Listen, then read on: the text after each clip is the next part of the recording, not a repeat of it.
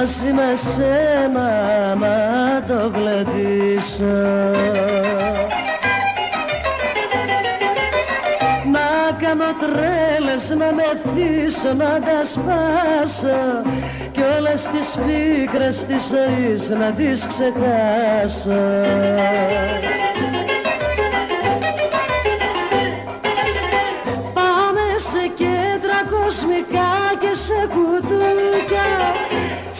Στην πόλη πάνω για να ακούσουμε μπουζούκια. Πάμε στο τσίμι του χοντρού και στο κεφάλα. Στου μαργωμένου και από εκεί στη μαντουμπάλα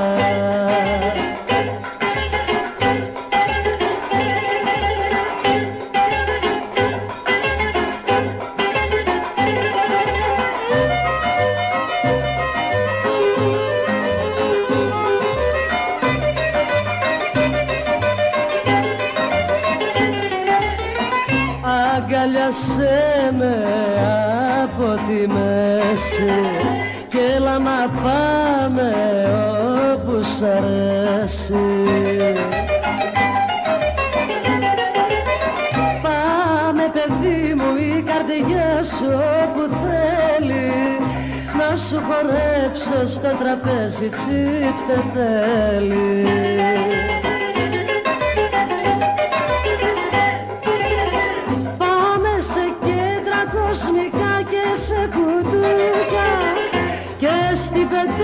Για να ακούσουμε μπουζούκια.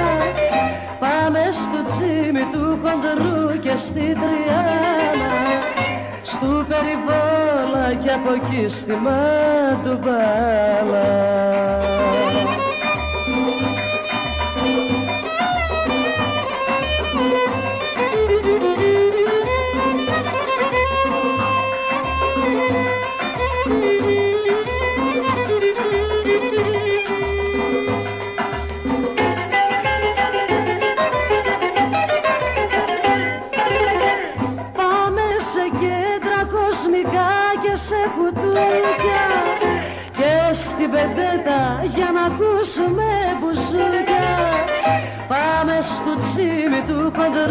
χοντρού και στο κεφάλα και στην Τριάνα και από εκεί στη Μαντουμπάλα Το αηδόνι της Πάτρας, η βέμπο του λαϊκού τραγουδιού, ο θηλυκός Καζατζίδης. Η πόλη πάνω ήταν η νεότερη από τις κορυφαίες λαϊκές τραγουδίστριες της παλιάς φρουράς. Ανέβηκε σαν τη Μέρι Λίντα και αυτή 12 χρονών στο πάλκο. Πάνω στη φωνή της ακούμπησαν αναγκεμένοι μεροκαματιάριδες, προδομένοι εραστές, μα προπαντός οι γυναίκες. Η ερμηνευτική θέση της πόλης πάνω εκφράζει την ανάγκη της γυναίκας και ιδιαίτερα της γυναίκας που βιώνει την απόρριψη του εραστή και την κατακραυγή της κοινωνίας. Παναγία του λαϊκού τραγουδιού με έλεγαν, είχε πει η ίδια.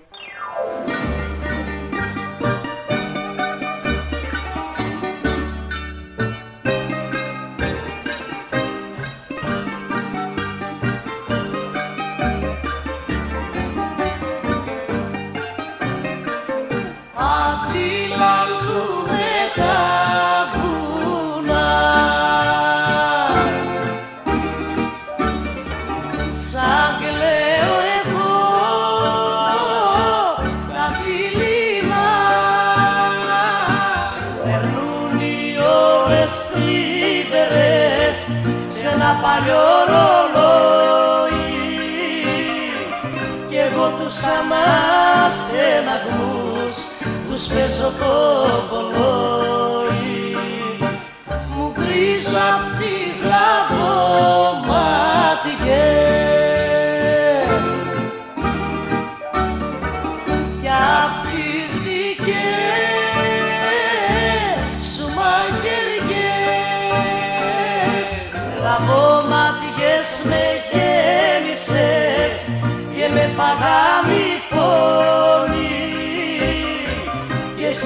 στη φωτιά που με ρίξες τίποτα δεν με σώνει.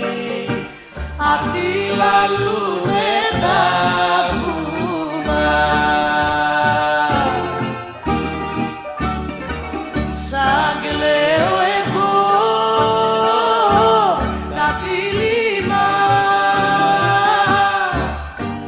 πόλη πάνω υπηρέτησε με σοβαρότητα και με ήθος το αυθεντικό λαϊκό τραγούδι, πάντα από την πρώτη γραμμή. Ηχογράφησε πολλές εκατοντάδες τραγούδια, ρεμπέτικα, βαριά λαϊκά έντεχνα. Πολλά από τα οποία έγιναν μεγάλες επιτυχίες και τραγουδιούνται μέχρι τις μέρες μας.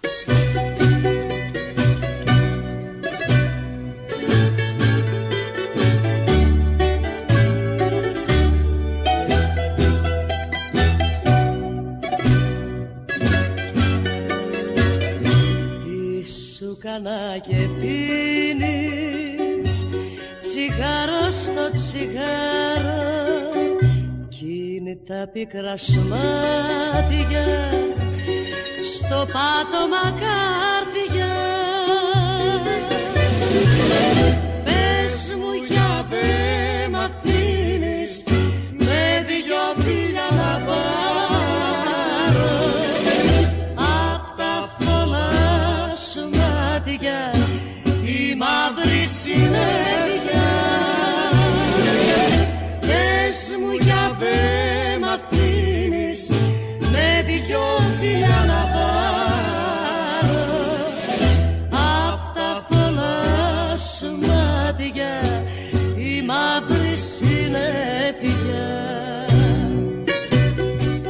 Η πολυτίμη Κολιοπάνου, όπως ήταν το πραγματικό της όνομα, γεννήθηκε στην Αθήνα στις 28 Οκτωβρίου του 1940. Μεγάλωσε όμως στην Πάτρα. Ο νονός του καλλιτεχνικού της ονόματος ήταν ο Γρηγόρης Πυθικότσης, ο άνθρωπος που την ανακάλυψε στην Πάτρα και έμελε να της αλλάξει τη ζωή. Η ιστορία της πόλης Πάνου ξεκινάει όταν μαθήτρια ακόμα του Δημοτικού κάνει σκασιαρχείο από το σχολείο και πηγαίνει στα ψηλαλόνια της Πάτρας για να ακούσει τα καινούργια τραγούδια της εποχής. Και η προοπτική όταν ήσασταν μικρή ποια ήταν, να γίνετε τι μεγαλώνοντας, δηλαδή τι όνειρο είχε ο μπαμπάς και η μαμά; Εγώ, για μένα, Ναι. καταρχήν ο μπαμπάς μου είχε άνεση για να βγω τραγουδίστρια με καμία περίπτωση. Τίποτα, ε; Δεν το ήθελε, όχι. Γιατί, Γιατί τότε θεωρούσαν πρόσεχο το επάγγελμα, Μμ. η ηλικία. παιδική ηλικία, όταν 10 χρόνια εγώ ήμουν επαγγελματίας. Μμ. Ε, του φάνηκε λίγο ξένης ο πατέρας μου, δεν, δεν το ήθελε. Μμ. Αλλά η επιμονή δική μου νίκησε γιατί Ε, εσάς από πού δημιουργήθηκε αυτή η επιμονή; εγώ. Ναι, πώς δηλαδή σας μπήκε, μπήκε σε ένα παιδί τώρα να γίνει Όχι, τραγουδίστρια. δεν μπήκε από παιδί. Εγώ όταν έκανα σκασερχείο από το δημοτικό ακόμα και ανέβαινα σε κάποια στο πατρικό μας σπίτι στην Πάτρα, Μμ. ήμουνα σε ηλικία 9 ετών. Και ανέβαινα στο τελευταίο κλαρί επάνω και τραγουδούσα διάφορα τραγούδια. Ανατολίτικα. Πάνω απ' όλα μου άρεσε το λαϊκό από πολύ μικρή. Τραγουδούσα λαϊκά. Ναι. Και τότε είχαμε. Τότε μια ποιο ήταν το μεγάλο σου ξέ; Σιλβάνα, Σιλβάνα μου τρελή. Όταν θα πω εγώ το Άχ, ένας που ένα τραγουδούσε ο Τζοανάκο. Μμμ. Ο Σταύρος ο Τζοανάκο. Και μιλάμε σε ηλικία βαριά τραγούδια. Και τότε με, α- είχε, με άκουσε μια γειτόνισσα η οποία ήταν καθηγήτρια πιάνου. Πολύ καλή σε αυτή. Και Λέει. μάλιστα έλεγε στη μητέρα μου: Κυρία Διονυσία, θα γίνει μεγάλη τραγουδίστρια. Έχει πολύ ωραία φωνή. Η χρειά της φωνής, η χρειά της φω- της φωνής της μου λέει πολλά ότι θα κάνει. Μην το αδικήσεις το παιδί, θα γίνει τραγουδίστρια. Βέβαια, όχι ότι αυτό με επηρέασε. Εγώ αγαπούσα πάρα πολύ. Μου άρεσε να τραγουδάω. Μου άρεσε το τραγούδι από μικρή. Αργότερα, κρυφά από τους γονείς της, συμμετέχει σε ένα διαγωνισμό ταλέντων της πόλης, στον οποίο τραγουδά το τραγούδι Μητέρα του Φώτη Πολυμέρη και διακρίνεται ανάμεσα σε 260 παιδιά, παίρνοντας το πρώτο βραβείο. Οι εφημερίδες τότε γράφουν για την μικρή Πατρινοπούλα, το παιδί θαύμα που πήρε το πρώτο βραβείο. Πολύ αγαπούσε πάρα πολύ το τραγούδι. Ε, πήγαινε σχολείο, τα αγαπούσε τα γράμματα, αλλά ήταν, ε, να πούμε, ποθούσε πιο καλά το τραγούδι. Ε, πήγαινε εκεί στο, γιατί είχαμε το σπίτι το πατρικό μας, ήταν πλησιόν σε ένα κέντρο και πήγαινε και άκουγε τις δίσκους και ερχόταν και μου έλεγε «Μαμά, θέλω να τραγουδήσω». Αγαπούσε πάρα πολύ το τραγούδι. Ο Μπάσης δεν ήθελε στο τρα- τραγούδι να τη βλέπει να τραγουδούν. Αλλά αυτή επέμενε. Μου λέει μαμά εγώ πρέπει να δω τραγουδίστρια. Και εν τω μεταξύ ήρθε ο κύριος Βυθικότσης, ο Γρηγόρης κάτω, τραγουδούσε σε ένα κέντρο στην Πάτρα, το οποίο τον άκουσε την πόλη και τότε δεν ξεκίνησε και την πήρα πάνω στην Αθήνα. Λέει, η κόρη σου πρέπει να έρθει αυτό γιατί είναι μια καλή κοπέλα και καλή τραγουδίστρια. Και την πήρε ο Γρηγόρης και την ήφερε στην, Α- στην Αθήνα. Γλυκιά μητέρα ο ίσκιος ο δικός σου παντού με παρακολουθεί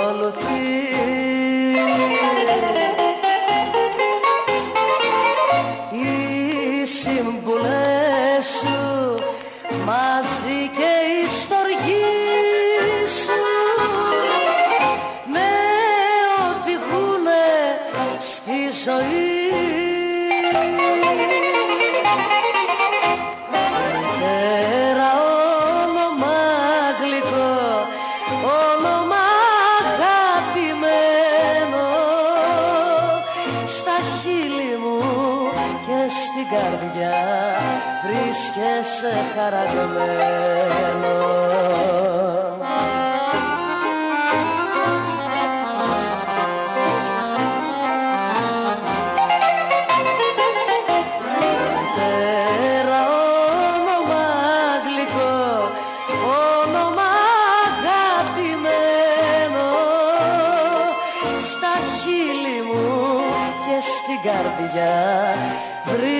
βρίσκεσαι χαραγμένο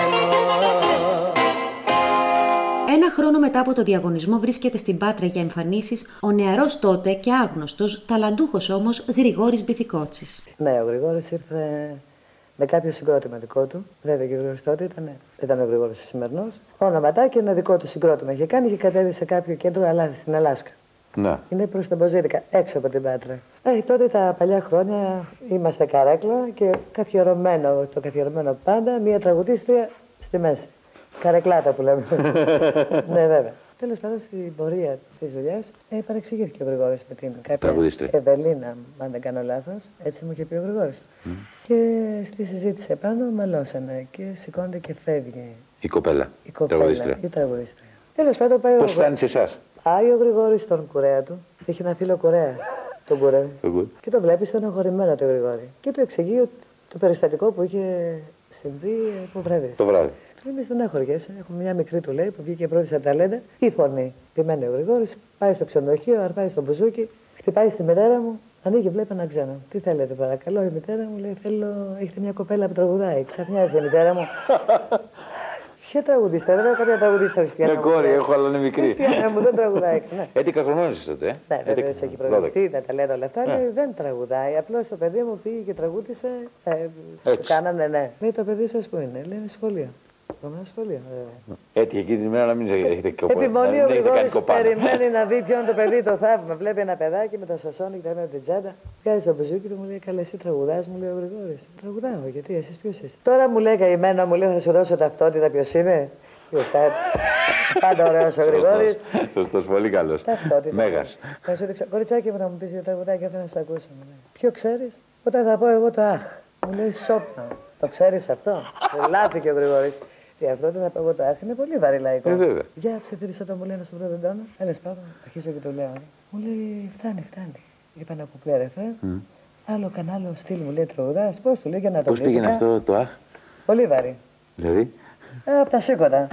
Όταν θα πω εγώ το αχ, θα αναστενάξει πλάση.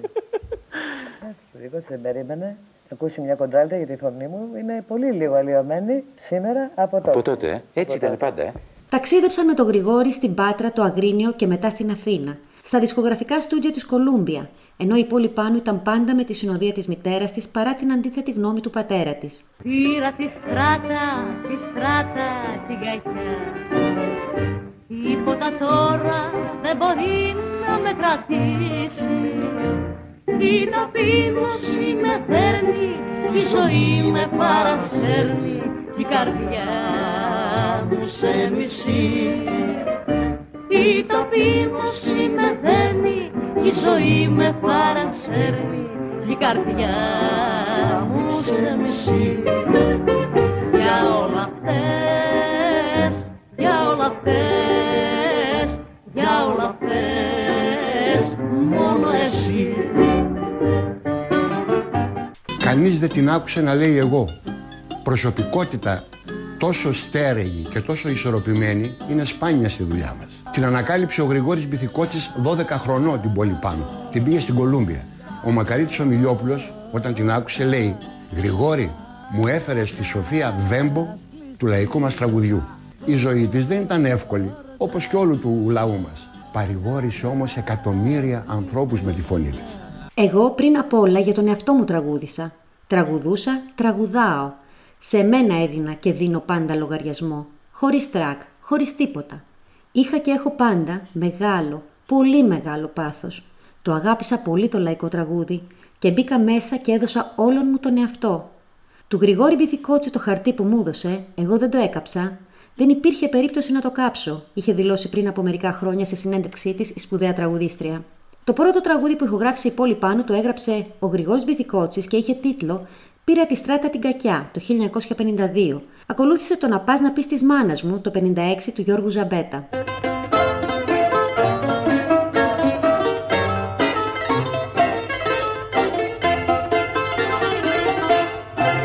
Να πά να πεις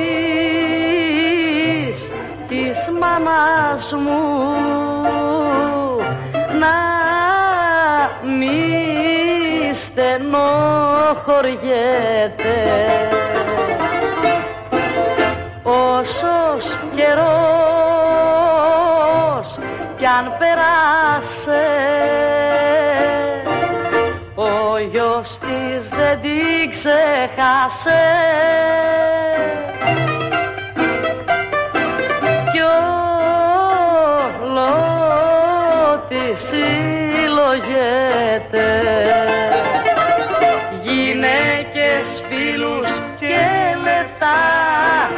αυτόν τον κόσμο κάνεις. Μανούλα δεν θα ξαναβρεις. Στο νου σου να το βάλεις. Η Πόλη Πάνου ήταν η πρώτη που τραγούδισε τα παιδιά του Πειραιά, που αργότερα έγινε μεγάλη επιτυχία και ήταν ο ίδιος ο Χατζηδάκης που την κάλεσε στο τηλέφωνο και της είπε «Πόλη, έχω γραμμένο ένα τραγούδι μόνο για σένα». Απ' το παράθυρό μου στέλνω ένα, δύο και τρία και τέσσερα φίλια που φτάνουν στο λιμάνι ένα και δύο και τρία και τέσσερα πουλιά πως ήθελα να έχω ένα και δύο και τρία και τέσσερα παιδιά που σαν θα μεγαλώσουν όλα να γίνουν λεβέντες για χάρη του Πειραιά. Όσο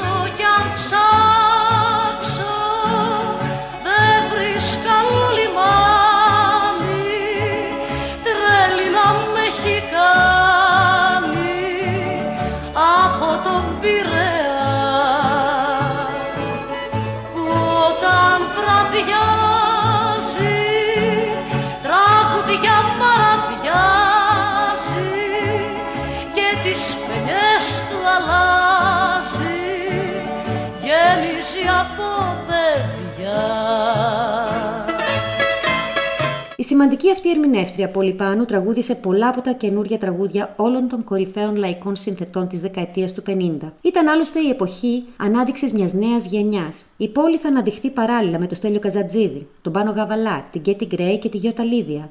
Ο Βασίλης Τσιτσάνης, ο Απόστολος Καλδάρας, ο Γιώργος Μιτσάκης, ο Θόδωρος Δερβενιώτης και ο Μπάμπης Μπακάλης θα τις γράψουν τα καινούργια τραγούδια, με τα οποία θα αναδειχθεί στη δισκογραφία και στο πάλκο. Πολλά από αυτά αντέξανε και στο χρόνο. Πώς ερχόσασταν σε επαφή με τους συνθέτες η εταιρεία, σας το κανόνιζε; Αρχίσατε τώρα να συναντάτε το Μιτσάκι, τον.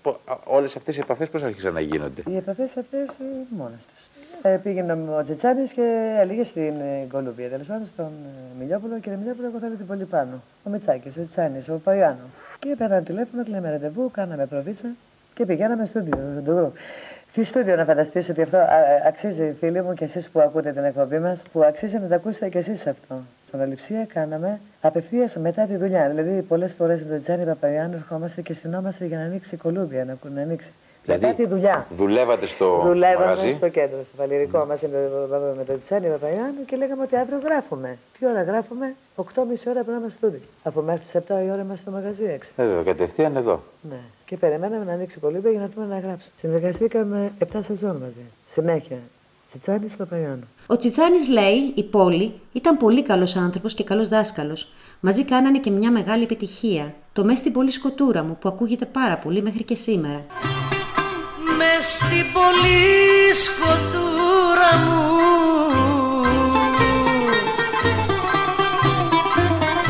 Γιατί να σε γνωρίσω.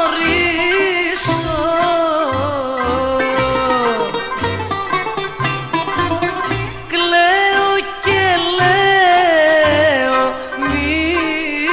μυστικά για σένα ναι γιατί να σ' αγαπήσω.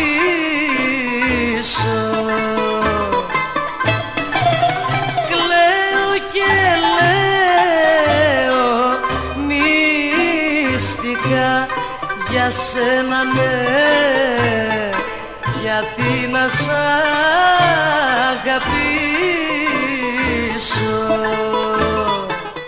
Τότε πρώτα τραγούδαγαν ζωντανά στο μαγαζί τα τραγούδια και μετά τα ηχογραφούσαν. Ο Τσιτσάνης είχε γράψει με τον Πυθικότσι ένα τραγούδι και είχε κυκλοφορήσει πριν λίγους μήνες, αλλά δεν είχε πουλήσει καθόλου. Τη ζήτησε να το περάσουν στο πρόγραμμα.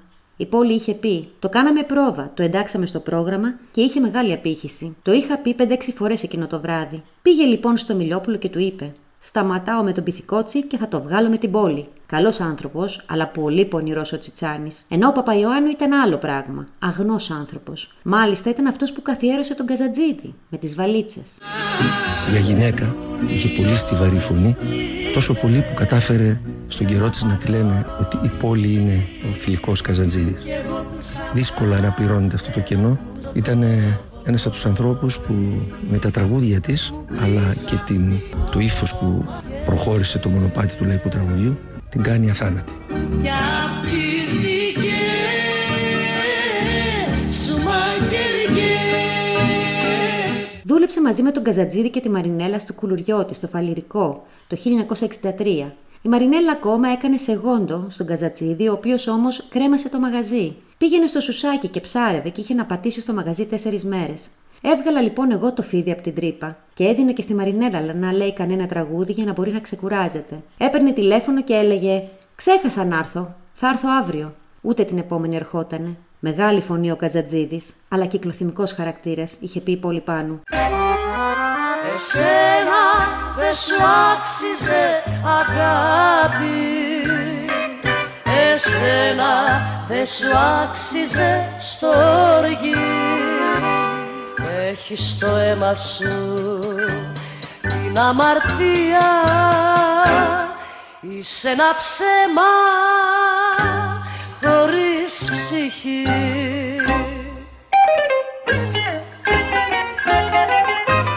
Καζατζίδη είναι ζήτημα να δούλεψε έξι σεζόν. Πέντε χρόνια πριν πεθάνει, του πρότεινε να εμφανιστεί στο Ολυμπιακό Στάδιο με τη Μαρινέλα. Και μόνος του θα το γέμιζε για μέρες. Με τον Καζατζίδη ήμασταν και κουμπάρι. Τον είχαμε παντρέψει με τη Μαρινέλα, ο Στέλιος Πελαγίδης, ο πρώην σύζυγός μου. Κάναν μαζί και μια δισκογραφική εταιρεία, τη Βεντέτα. Η Βεντέτα έγινε το 1966. Ο Καζατζίδη είχε πολύ καλό δικηγόρο, τον μόνο που υπήρχε τότε στην Αθήνα, τον Μπάμπη τον Δανιλίδη, πολύ καλό στα καλλιτεχνικά. Τον πήρε τηλέφωνο να τους συναντήσει στο σπίτι του. Όταν πήγε, είχαν ήδη έτοιμα τα σχέδια. Είχαν βρει και το όνομα. Βεντέτα, της λέει ο Καζατζίδη. Σκεφτήκαμε να κάνουμε μια δική μας εταιρεία, εγώ, εσύ και ο Γαβαλάς. Για να φάμε αυτά τα λικοτόμαρα. Έτσι τους έλεγε, που μας εκμεταλλεύονται. Οι πόλοι πάνω ήταν επιφυλακτικοί και τους είπε: Μην τυχόν τα πράγματα και δεν είναι ακριβώς όπως τα σχεδίαζαν, και επειδή δεν ήξερε τη δουλειά, αν πέφταν έξω και τελικά τους τρώγαν τα λικοτόμαρα, ο Στέλιος επέμενε. Τις επόμενες μέρες βέβαια εξαφανίστηκε. Φαίνεται πως το σκέφτηκε σοβαρά και μετά από τρεις μέρες πήρε τηλέφωνο τον Πελαγίδη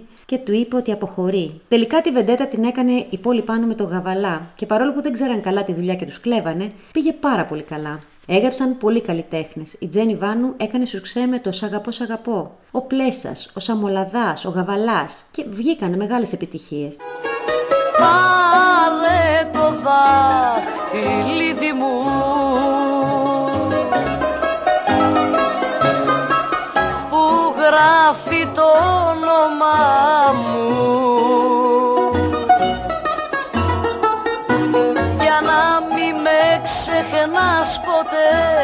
μακριά μου όταν θα σε να το φοράς στο χέρι σου και μένα να θυμάσαι. Πάρε το δάχτυλίδι μου που γράφει το όνομά μου και πίστεψε πως αγαπώ με όλη την καρδιά μου. Είχε κάνει και περιοδία στο εξωτερικό, στην Αμερική, στην Ευρώπη. Στη Γερμανία είχε κάνει μια πολύ μεγάλη περιοδία σε όλη τη χώρα. Αυτό που θυμάται έντονα ήταν το χειροκρότημα και η αγάπη που εισπράξαν από τον κόσμο. Εκεί ήταν όλοι οι ομογενείς που είχαν φύγει μετανάστες και ακούγοντας τραγούδια όπως Τα αδέρφια δεν χωρίζουνε, Κάποια μάνα αναστενάζει, Μην απελπίζεσαι, Το πλοίο θα σαλπάρει, κλαίγανε. Όταν έβγαιναν στο εξωτερικό, οι ομογενείς τους έβλεπαν σαν ένα κομμάτι από τη ζωή τους που άφησαν πίσω. Το πλοίο θα σαλπάρει για λιμάνια ξένα, για λιμάνια ξένα. Μαζί του θα σε πάρει αγάπη μου και σένα μακριά από μένα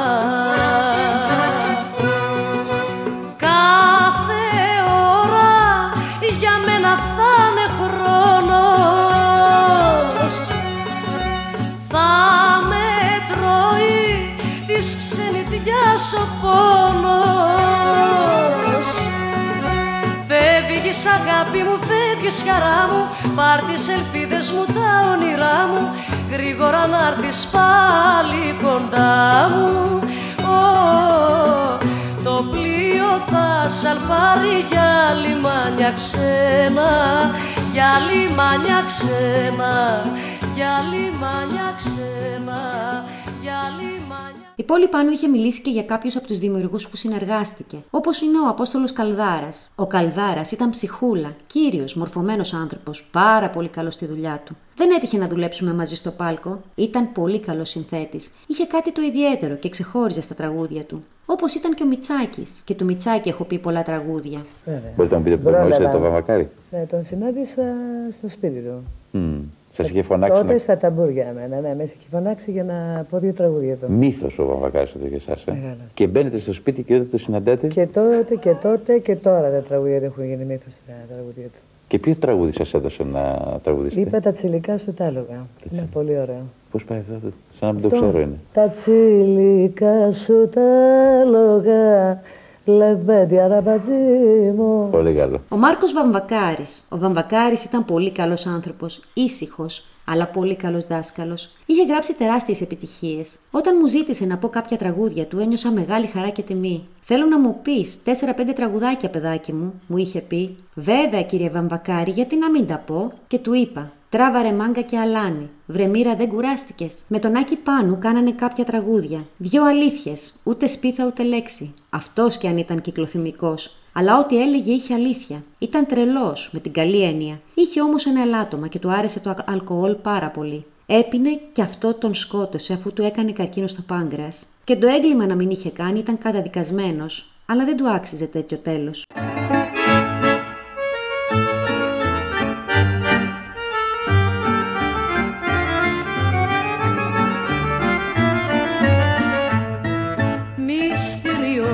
Κατάντησες για μένα. Και τα έχω αγαπούλα μου χαμένα. Και το σφίγμο σου να βρω δεν μπορώ. Γι' αυτό με τυραννάς τόσο καιρό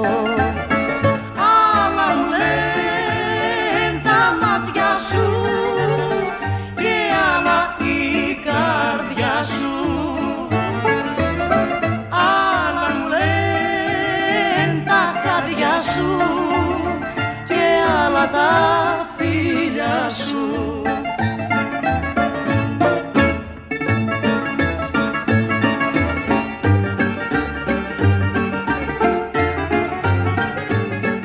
Το 1995 έκανε με το Σταύρο Ξαρχάκο και ήταν αφιερωμένη στο ρεμπέτικο. Αυτή η παράσταση δεν ξαναγίνεται. Ήταν φοβερή. Παίξανε στο Αθηναϊκό Δημοτικό Θέατρο και ο κόσμος ήταν ουρά. Υπήρχε η σκέψη να κάνουν και περιοδία, αλλά ο Ξαρχάκος καθυστέρησε να απαντήσει και τελικά ο Παπαθεοχάρης μου έκανε πρόταση και εμφανίστηκα στο Διογέννη με την Κέτι Γκρέι, τη Μέρι Λίντα και την Κωνσταντίνα. Εκεί έγινε ο χαμός.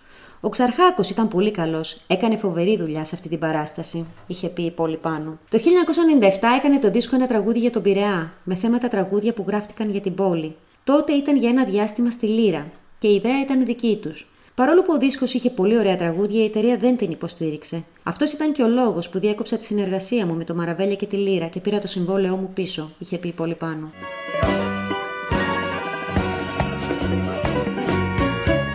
Τι να μας κάνει μια ζωή, δεν φτάνει ρημάδα.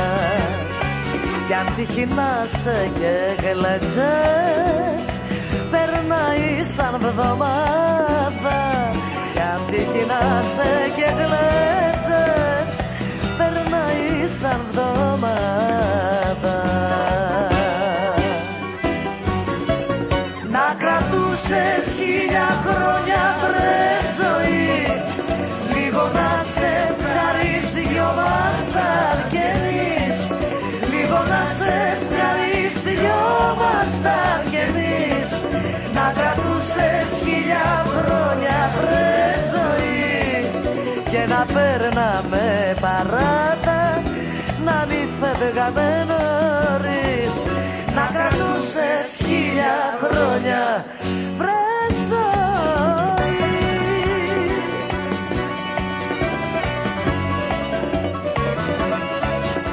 Τα τραγούδια της πόλης Πάνους ξεπερνούν τη χιλιάδα, για να μην πούμε ότι φτάνουν τις δύο χιλιάδες. Μες στην πολύ σκοτούρα μου, παίξε Χρήστο το μπουζούκι. Φέρτε μια κούπα με κρασί. Ό,τι βρέξει ας κατεβάσει. Σβήσε το φως να κοιμηθούμε. Πάρε το δαχτυλίδι μου. Αμέτρητα τραγούδια. Βαγγέλη, είσαι ο γιος της πόλης Πάνου. Εγώ έτσι θα συνεχίσω να το λέω, παρότι είσαι υιοθετημένος. Θες να πάρουμε τα πράγματα από την αρχή; Ε, τι μου θυμίζεις τώρα. Να τα πάρουμε από την αρχή. Αρχικά υιοθετήθηκα περίπου ενός χρονού. Όλη η επιρροή στη μητέρα μου πάνω, για τη μητέρα μου θα λέμε την, την πόλη, δεν εννοώ καν. Αν και δεν είναι ξένη η μητέρα που με γέννησε, είναι ανιψιά της πόλης. Είναι της αδερφής της μητέρας μου παιδί, έτσι. Δεν είναι ξένη η Μαρία. Ε, αλλά η μητέρα μου δεν πάει με μεγάλο, είναι η πόλη, δεν το συζητάω. Ε, Αυτό δεν δεν το. είναι αυτό. Η μάνα μου είναι η πόλη, τέλος. Όσο και να προσπαθεί να με πείσει για το οτιδήποτε ο καθένας, η μάνα μου είναι η πόλη. Όλη την επιρροή λοιπόν την είχε ο νονός μου, ε, τώρα θα αφήσω πολύ κόσμο άφωνο γιατί αυτό θα το πω πρώτη φορά, το ξέρει κανένας. Όλη η επιρροή λοιπόν στη μητέρα μου πάνω ήταν ο νονός μου,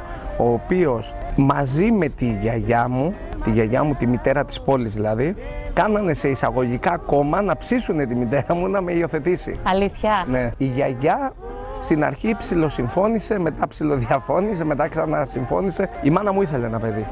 Είχε κάνει κάποιες αποβολές και δεν είχε αποκτήσει ποτέ δικό της παιδί. Είχε φτάσει 40 χρονών, δεν είχε δικό της παιδί και τώρα αυτό μου έρχεται κάπως που θα το πω. Είχε σχέση με τον νονό μου.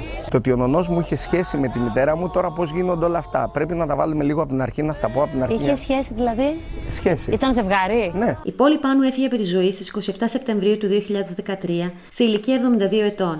Το τελευταίο διάστημα της ζωής της αντιμετώπιζε σοβαρά προβλήματα υγείας λόγω της χρόνιας αποφρακτικής πνευμονοπάθειας από την οποία έπασχε και νεσο- νοσηλευόταν σε νοσοκομείο της Αθήνας. Στο πλευρό της από την πρώτη στιγμή ήταν ο γιος της Βαγγέλης, στον οποίο είχε και τρομερή αδυναμία. Συντετριμένος αποχαιρέτησε τότε και εκείνος την αγαπημένη του μητέρα, και ας μην ήταν αυτή που τον γέννησε. Ο Θωμάς Κοροβίνης, στενός συνεργάτης της πόλης Πάνου, μετά την εξόδιο ακολουθία της, έκατσε και έγραψε ένα τραγούδι. Έγραψε επίσης και ένα αφιέρωμα και είπε: Η θλιβερή αγγελία της εξόδου της πόλης Πάνου από τη ζωή συμπίπτει ακριβώς με την ανακοίνωση της απόφασης της κυβέρνησης για τη δίωξη και σύλληψη μελών της Χρυσής Αυγής και τη χαρακτηρίζει ως συμμορία εγκληματιών. σω η σύμπτωση αυτή να έβαλε την είδηση του θανάτου της πόλης σε δεύτερο πλάνο και γι' αυτό να μην έγιναν αναφορές και αφιερώματα ανάλογα της αξίας της. Αλλά πώς να εξηγηθεί η απουσία από την κηδεία της των περισσότερων καλλιτεχνών και μάλιστα από αυτούς που είχε βοηθήσει ή των νεότερων λαϊκών τραγουδιστών που όφυλαν ήδη εν ζωή να την είχαν πλησιάσει και να είχαν μαθητεύσει δίπλα της. Το τραγούδι που σου έγραψα πόλη, σε μελωδία και στίχους δικούς μου και το τραγούδισα στο δίσκο μου το κελί με τη συνοδεία της Μαρίας Φωτίου είναι αφιερωμένο σε σένα. Από την Πάτρα στην Αθήνα για την πόλη πάνω.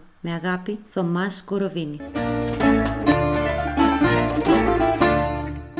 Από την Πάτρα στην Αθήνα κορίτσι δώδεκα χρονών γυρνάει στα στέκια τα πιο φίνα να διώξει πέρα τον καημό. Φωνή βαθιά και περηφάνια στο τελευταίο το σκάλι. Το πυθικό τσίσο μπερμπάντης της τρώνει πρώτος το χάλι. Έχει φωνή κάτι φεδένια και βεργολή γερό κορμί. έχει και την τιμή της έννοια και στη ψυχή φωτιά και ορμή.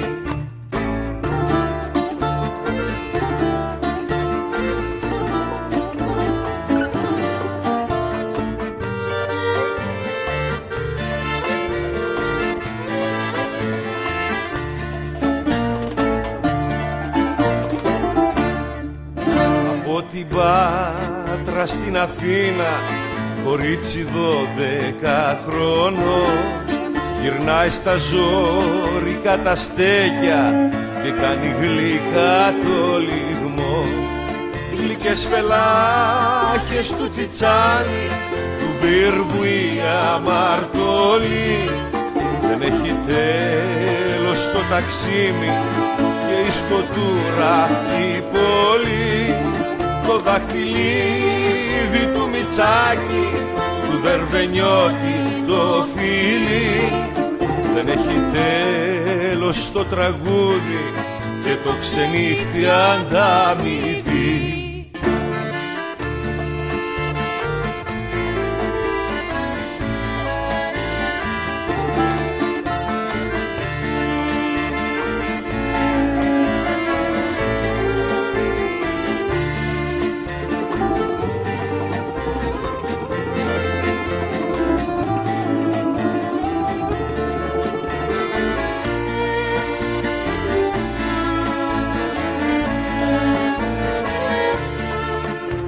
την Πάτρα στην Αθήνα στη Σαλονίκη ένα καιρό. Δεν έχει τέλος το ταξίδι ούτε το πάθος λυτρωμό